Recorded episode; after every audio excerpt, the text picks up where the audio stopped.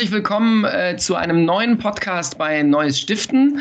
Ähm, diesmal haben wir äh, zwei sehr illustre Gäste äh, uns eingeladen. Der eine ist äh, quasi schon bekannt, ist nämlich einer der Mitgründer von Neues Stiften, Andreas Schiemens. Heute dabei als Fundraising-Experte, Philanthropieberater und vor allen Dingen auch Kenner des Marktes, denn es soll heute ein bisschen um äh, die neuen Spendenzahlen, um die Bilanz des Helfens geben. Und deswegen haben wir einen absoluten Experten dazu geholt und zwar den äh, Herr der Zahlen, Professor Tom Neukirchen ist heute bei uns. Tom, schön, dass du da bist. Und ähm, vielleicht erklärst du mal ganz kurz äh, für die Hörer, die dich noch nicht kennen, was du genau machst, warum du so einen äh, fantastischen Einblick in die Zahlen hast.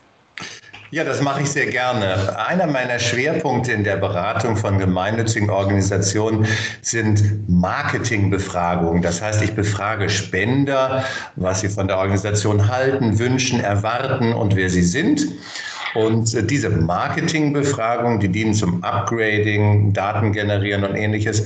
Und das hat natürlich auch eine hohe Überschneidung mit Marktforschungsdaten. Das heißt, ich erfahre etwas über Spender, aber gleichzeitig gibt es auch andere Zahlen, die der Markt, die Marktforschung zur Verfügung stellt.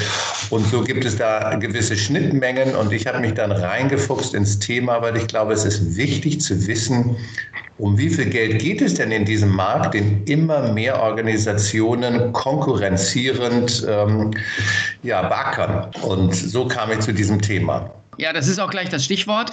Wir alle kennen äh, die Bilanz des Helfens und äh, es ist so, dass 2020 ein Rekordjahr war, das zweitbeste äh, Spendenjahr seit Aufzeichnung. Die Spenden sind um 5,1 Prozent gestiegen und das hat die, die kühnsten Erwartungen übertroffen. Und gleich mal an dich, Tom, eine Frage. Konnte man das vorhersehen?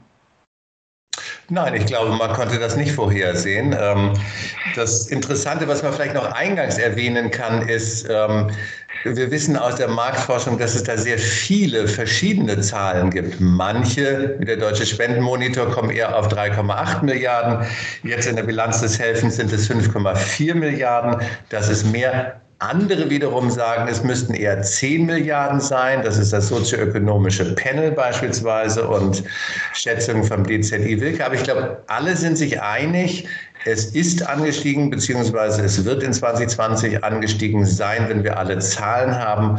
Und das ist ein positives Signal. Ich glaube, es ist ein Signal der Solidarität und der Hilfsbereitschaft, was wir da erkennen können. Und deswegen ist dieses Plus von 5 Prozent sicherlich etwas, was sich langfristig bestätigen wird.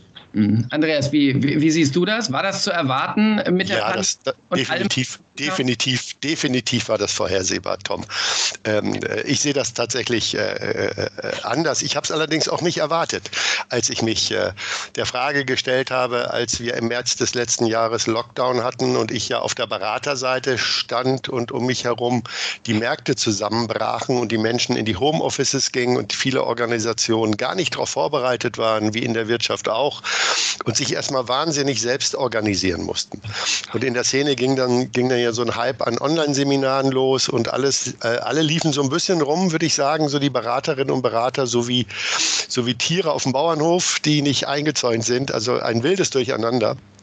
Und äh, dann habe ich mir nach drei Tagen äh, wilden Hin- und Herlaufen äh, mich auf Beraterqualitäten äh, reduziert und habe gesagt, analysiert doch mal die Situation. Und ich habe, äh, wenn man Situationen analysiert, äh, in die Vergangenheit geschaut und festgestellt, dass ähm, in den letzten 50 Jahren nach jeder großen Krise oder in jeder großen Krise sich das Spendenvolumen in Deutschland, Österreich und der Schweiz gesteigert hat und dass es sogar nach der Krise höher war als vor der Krise. Das heißt, das war etwas, was man zumindest aus dem Blick äh, der Finanzkrise, Ölkrisen, alles das, was wir vorher in Europa hatten, ableiten konnte. Aber natürlich, Tom, hast du auch recht, weil wir haben natürlich äh, Corona noch nie äh, erlebt. Das war eine, ist eine Einzigartigkeit. Äh, und dann ist es natürlich auch, auch richtig, bei solchen Auswertungen die Frage zu stellen, lässt sich diese Erfahrung ableiten? Ich bin froh, dass es sich das lässt, dass wir uns gerade in dieser Krise und die Zahlen 20 zeigen es, genauso verhalten haben auf den Märkten wie in den Krisen vorher. Da ist ein wahrer Punkt dran, absolut richtig. Ich würde ergänzend dazu äh, gerne noch äh, Folgendes sagen. Ich glaube, keiner konnte abschätzen, wie tief diese Krise wird. Und zum Glück ist diese wirtschaftliche Krise abgefedert worden durch enorme Gelder der Bundesregierung, die zur Verfügung gestellt worden sind. Diese Rechnung, die zahlen wir allerdings erst später, in den nächsten 15 oder 20 Jahren. Und wie teuer diese Medizin sein wird, volkswirtschaftlich, wie viel Wohlstand das kosten wird, können wir heute noch gar nicht abschätzen. Ich glaube, die Rechnung dafür zahlen wir später. Und Aber Tom, andere, ja. Wenn ich da nochmal nachfragen darf, weil ähm, wenn wir jetzt über Bilanz des Helfens sprechen, dann ist das ja eine Bewertung äh, auf, auf, auf dem Markt, wie er sich gerade abbildet. Und es gibt ja nicht diesen Einblick, den du gerade angedeutet hast. Also die Rechnung äh, zahlen wir später. Ähm, das ist richtig, das hatten wir in der Finanzkrise auch. Ähm, es ist doch aber trotzdem so, wenn wir uns die Einkommenswerte äh, des Stammmarktes anschauen in dem letzten Jahr, dann war das ja durch eine hohe Form der Kurzarbeit oder sogar teilweise auch Arbeitslosigkeit geprägt. Das heißt, wenn wir nur die Spenderinnen und Spender aus meiner Erkenntnis, und da brauche ich jetzt mal deine Meinung zu, die Bilanz des Helfens bewertet ja Normalspenden, Kleinspenden, nicht die Großspenden und repräsentiert dann natürlich auch Menschen aus den normalen Einkommensverhältnissen, also die Gruppen, die schon von Kürzungen durch Kurzarbeit überproportional betroffen waren. Und trotzdem ist der Spendenmarkt gestiegen. Ähm, ist das eine richtige Einschätzung aus deiner äh, Expertise heraus? Oder wie würdest du das interpretieren? Also ich glaube, richtig ist der Hinweis zu sagen, ähm, diese Bilanz des Helfens schließt bewusst verfälschende Großspenden aus. Alles über 2500 Euro wird da nicht registriert. Und wer von uns die Pareto-Regel kennt, 80 Prozent der Spenden kommen von 20 Prozent der Spender oder gar weiß, dass fast die Hälfte oder 30 Prozent häufig von Erbschaften kommt, ähm, der weiß, dass das sozusagen abfedernd wirkt. Ne? Die Anzahl der Spenden kann aber trotzdem gesunken sein. Das wissen wir noch nicht. Wir wissen jetzt, dass mehr gegeben worden ist. Ich habe ja auch Befragungen gemacht von Spendern zur Corona-Krise speziell. Und was ich dabei herausgefunden habe, ist, dass Menschen durchaus von Sorge geleitet sind. Wir haben sie bewusst gefragt, gibt es Ängste? Und wenn ja, wie reagiert ihr? Sollte es ökonomisch schlechter werden? Und da haben viele gesagt, ja, selbstverständlich sind dann erstmal Einzelspenden auf der Prüfliste. Wir spenden weniger. Und dann kommen danach sogar, wenn es ökonomisch hart einschlagen würden, auch Dauerspenden dran. Ich glaube, abfedern zusätzlich noch wirkt hier, ähm, das zeigt die Bilanz des Helfens im Übrigen auch, immer mehr kommen die Spenden von der Ü70-Generation. Das sind über oder fast 50 Prozent jetzt. Und das ist sozusagen ein Teil eines Problems der Überalterung der Spenderschaft. Hier aber ein Segen, denn die über 70-Jährigen sind nicht von Kurzarbeit betroffen. Die haben Renten und diese Renten sind vielleicht noch die nächsten zehn Jahre sicher. Das heißt, die sind noch nicht so sehr äh, davon betroffen. Betroffen sind die jüngeren Spender, die uns eigentlich gerade fehlen. Ähm, das finde ich tatsächlich spannend, äh, jetzt mal aus Kommunikationssicht gesprochen, weil aus meiner Erfahrung haben äh, tatsächlich die 70 plus überdurchschnittlich gespendet. Das äh, schlägt sich auch ja ein bisschen nieder in dieser Bilanz des Helfens. Das heißt nicht, dass die Zahl der Spenden gestiegen ist. Das finde ich äh, einen ganz spannenden Hinweis, lieber Tom.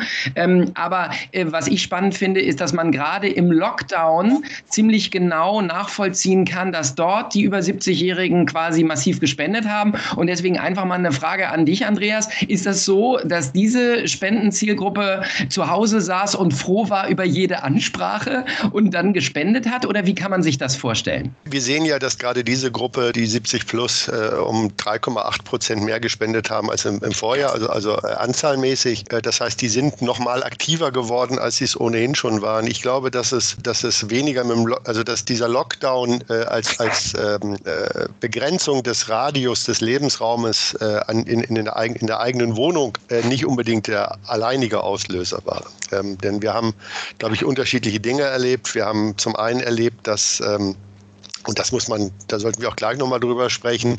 Dieser, dieser Geldzufluss auf dem Spendenmarkt äh, hat sich ja nicht über alle Organisationen gleich ergossen. Es gibt ja einige, die radikale Einbrüche hatten. Und wir merken, dass witzigerweise äh, die katholische Kirche ein Prozent mehr eingenommen hat, trotz kommunikativer Krise. Und wir merken, dass die 25 Top-Organisationen stärker gespendet haben.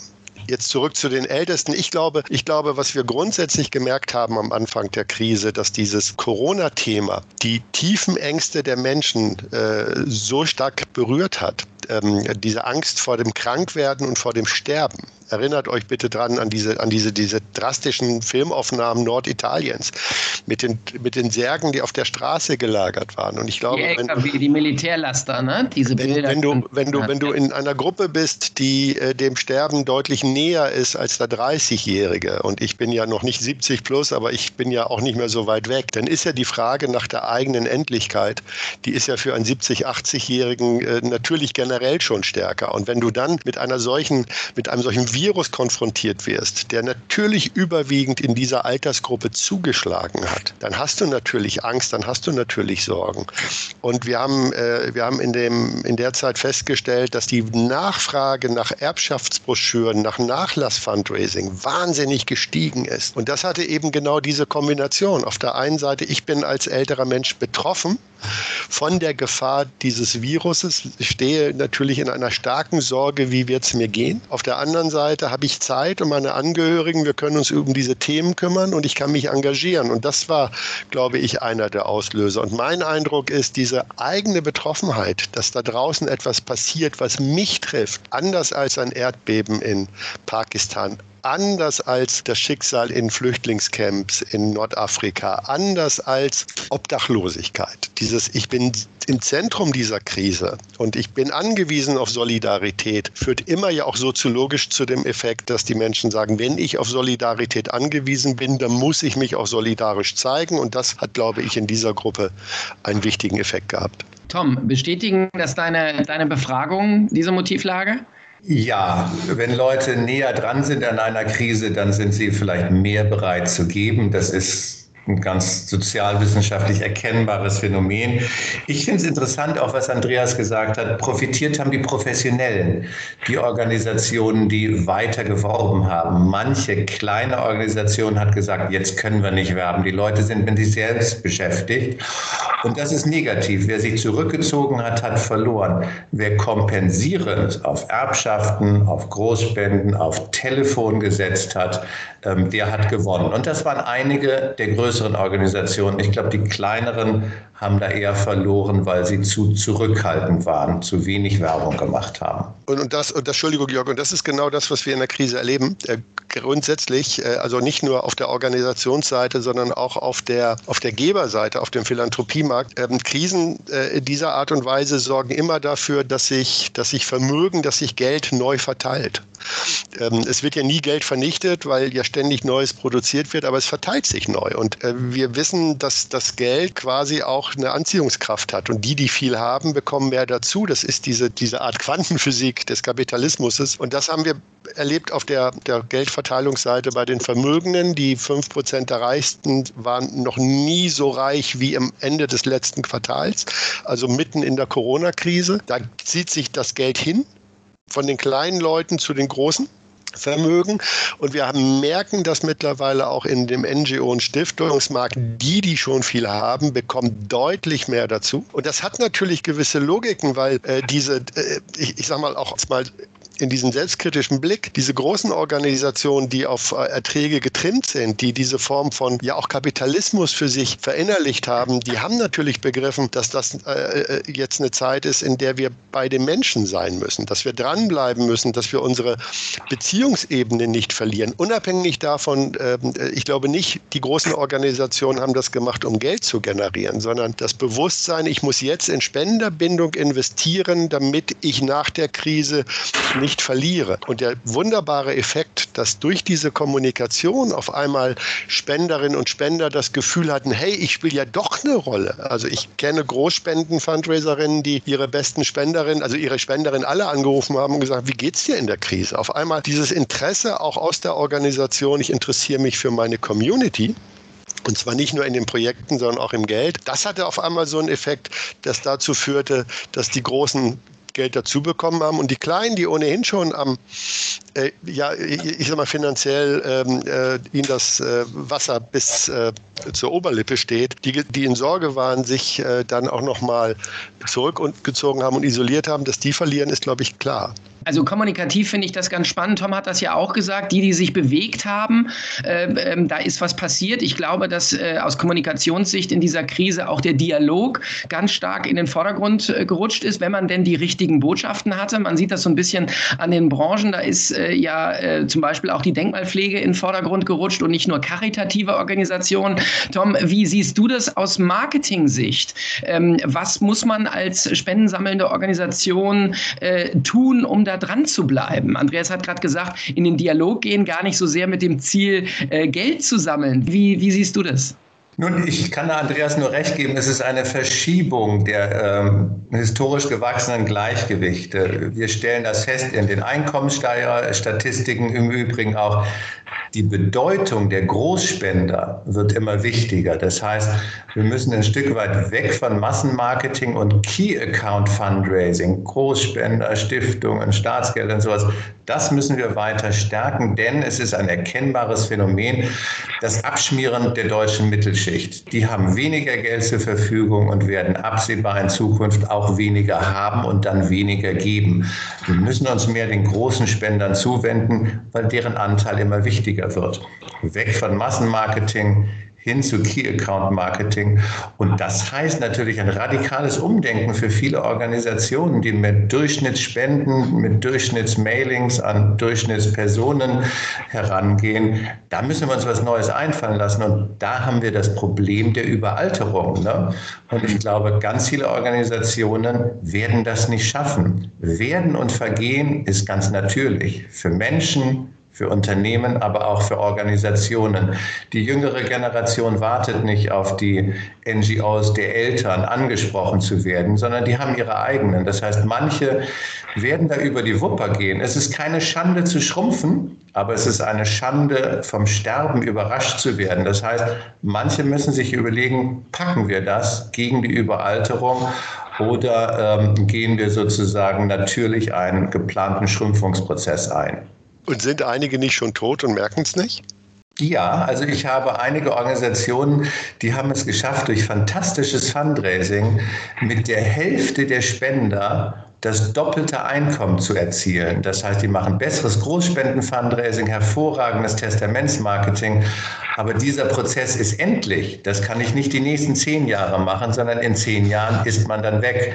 Das heißt, mancherorts sind trügerisch positive Zahlen das erste Anzeichen des nahenden Todes. Oh mein Gott, sehr dramatisch, Tom, aber ich glaube tatsächlich auch, dass du recht hast. Ähm, Andreas, aus deiner Sicht vielleicht noch mal ganz kurz, weil das interessiert natürlich viele Hörer, äh, sind selber Chefs von Organisationen, großen und kleinen. Ähm, wie geht es denn in diesem Jahr weiter? Ähm, jetzt mal unabhängig von der Pandemiesituation, die sicherlich keiner von uns überblicken kann.